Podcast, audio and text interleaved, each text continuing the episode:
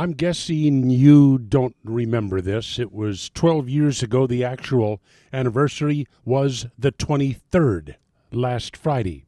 The event, the Supreme Court decision in Kelo versus New London. That's uh, in Connecticut.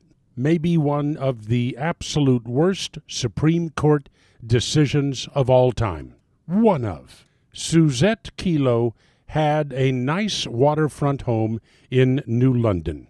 Some developer went to the city council and said, You know what? If you condemned her house and then gave the property to me, I could build a mixed use development there, and you would get a lot more tax money out of that than you're getting out of her puny little pink house. So New London said, hey, super idea. They condemned Susette Kelo's property. She sued. It went to the Supreme Court. And guess what? The Supreme Court said, hey, fine with us. If you're going to get more tax money out of that property, then we see it as a good taking. Sandra Day O'Connor, she dissented.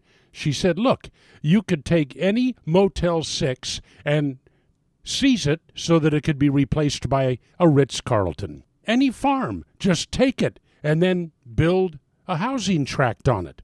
If more tax money is the only thing you're looking for, do you like the idea of a real estate developer driving around your town, spotting your property, and saying, Hey, City Council, take that guy's property, let me have it, I'll build something there that will produce a lot more tax revenue.